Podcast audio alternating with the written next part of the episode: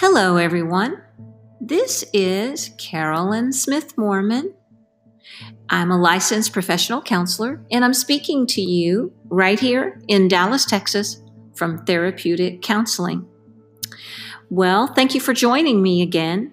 Uh, today's episode is called I Want to Connect with You because today's topic is all about emotional connections. I'm going to continue talking about couples therapy. I started talking about couples therapy in last week's episode. So, emotional connection, that's a bond that holds partners together in a relationship. And it's it's one of the most important strengths for a couple to have. Without a strong emotional connection, relationships can drift apart.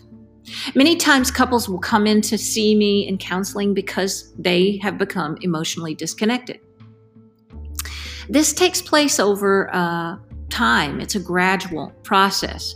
And for many couples, it can take years before they really realize how distant and emotionally uh, disconnected they are.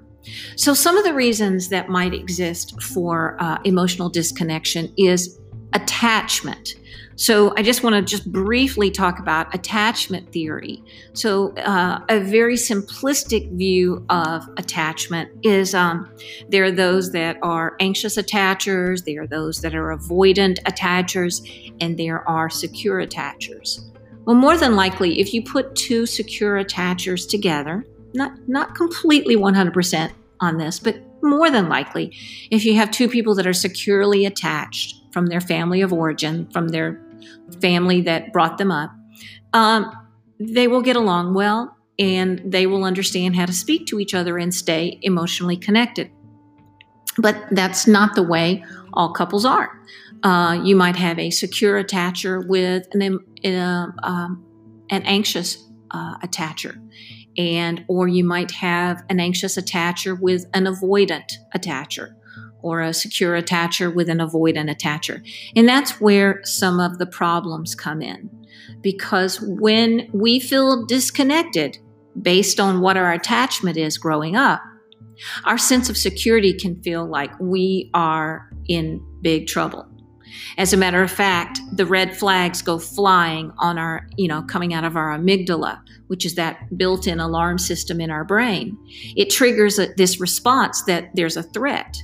And when we feel that threat, we can feel disconnected from our partner. We can feel alone from our partner. We can feel afraid and threatened. Panic can sit in. So, you know, every relationship encounters, you know, some disagreements and some conflict at times. Remember I've told you before, there's nothing wrong with conflict. It's how it's how you handle the conflict and it's how you repair after the conflict that's important. And really what we really want to focus focus on today is having a secure emotional connection that continues well into the life of the partnership. So, if you're in a new relationship, it's important to figure out what your attachment style is because that will help you figure out how best to, you know, communicate to each other. So there's a book I'd really like to suggest you go and get. It's called Attached, and then the subtitle is Are you anxious? Are you avoidant? Are you secure? And how the science of adult attachment can help you find and keep love. It is written by Dr. Amir Levine, L E V I N E, and Rachel Heller, H E L L E R. And I really like this book. It has some quizzes in there. It has some checklists on how to know, you know, what kind of attacher you are and what your partner is and some discussions that you and your partner can have. And it gives you some great steps on being uh, better at communication with your partner. So I want to go over some of the main steps to help you get get back on track and stay emotionally connected. So the first step is awareness. You have to first start to recognize we have a problem. Uh, become aware of the signs of emotional disconnect in your partnership. It may be something like this um, you and your partner are not spending very much time together as you used to. Or it could be you're not communicating like you once did. Like now, when you try to communicate, you, you just don't feel like you're being heard, or you're not feeling safe when talking together. You know, you feel like you have to walk on eggshells because whatever you say uh, gets blown up, or you don't feel like your needs are being met, or you feel lonely in the relationship. These are just a few of the telltale signs that emotional disconnection is a problem for you and your partner. The second area to pay attention to in emotional connection is to, to actually communicate about what's going on. When you figure out that a problem exists, make time to have a conversation with your partner. Figure out when a good time to talk is, and um, try to stay calm when you're talking about you know, feeling disconnected. Let your partner know that you recognize that you're both disconnecting and express your desire to see if you can reconnect in a deeper level and see if your partner feels the same way. It might take going to couples counseling. You know, I think I saw the research that said that couples sometimes miss getting into counseling by six years. That's a long time to let em- emotional disconnect or conflict build up and not be uh, worked on in your partnership. So, the third thing I want you to be aware of is be intentional about emotionally connecting. Make a plan uh, so that you'll be intentional about talking about your emotions and what you're feeling. Don't be afraid to talk about what's going on inside of you. Set a time when you both feel safe to talk and talk honestly about the relationship. There is another uh, uh, person that I really like her books, Dr. Sue Johnson, and she has created a style of therapy called emotionally focused therapy. And um, she describes three components and questions that you can use to help you emotionally connect. And the acronym is ARE, like R, A R E. And that stands for Are you and your partner accessible? Are you and your partner responsive? Are you and your partner engaged with each other? So let's start with accessibility. That means literally, can I reach you? Am I able to talk to you in a way where you hear me and I hear you before something breaks down? This question ask if you're open to your partner.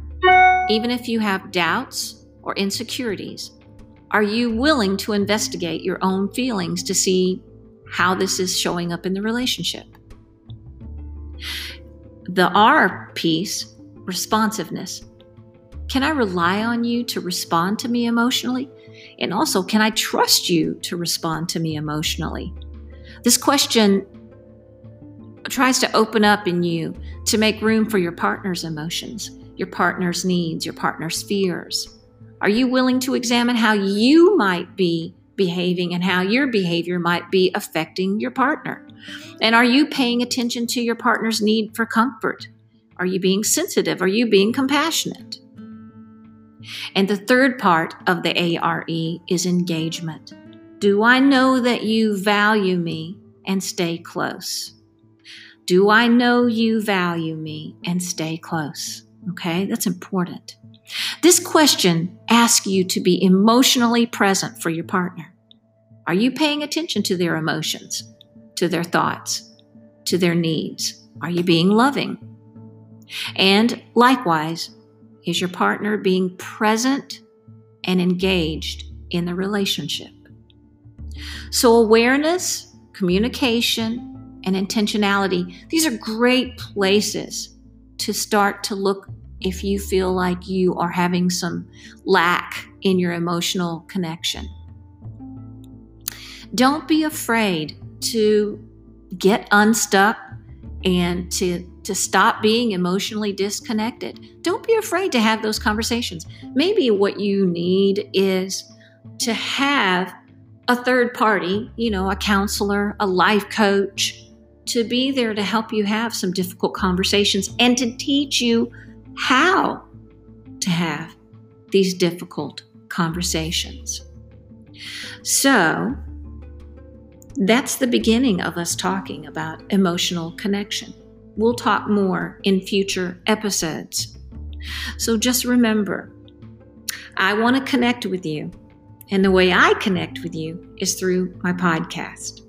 And if you want to connect with your partner better and you don't know how, then feel free to contact me or contact somebody in your area that's a, a couples counselor.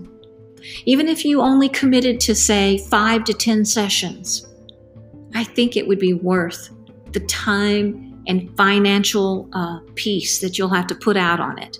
I think you'll be very pleased with the results. And if you you go to a counselor and they don't fit your personality needs, don't be afraid to try another one. And don't even be afraid to be emotionally in connection with that counselor and tell them, "This hasn't worked well for me. Can you make a referral?"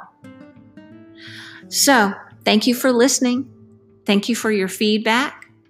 And until the next podcast episode, I wish you good mental health. And I, I wish you lots of emotional connecting with those people that you love. Bye bye.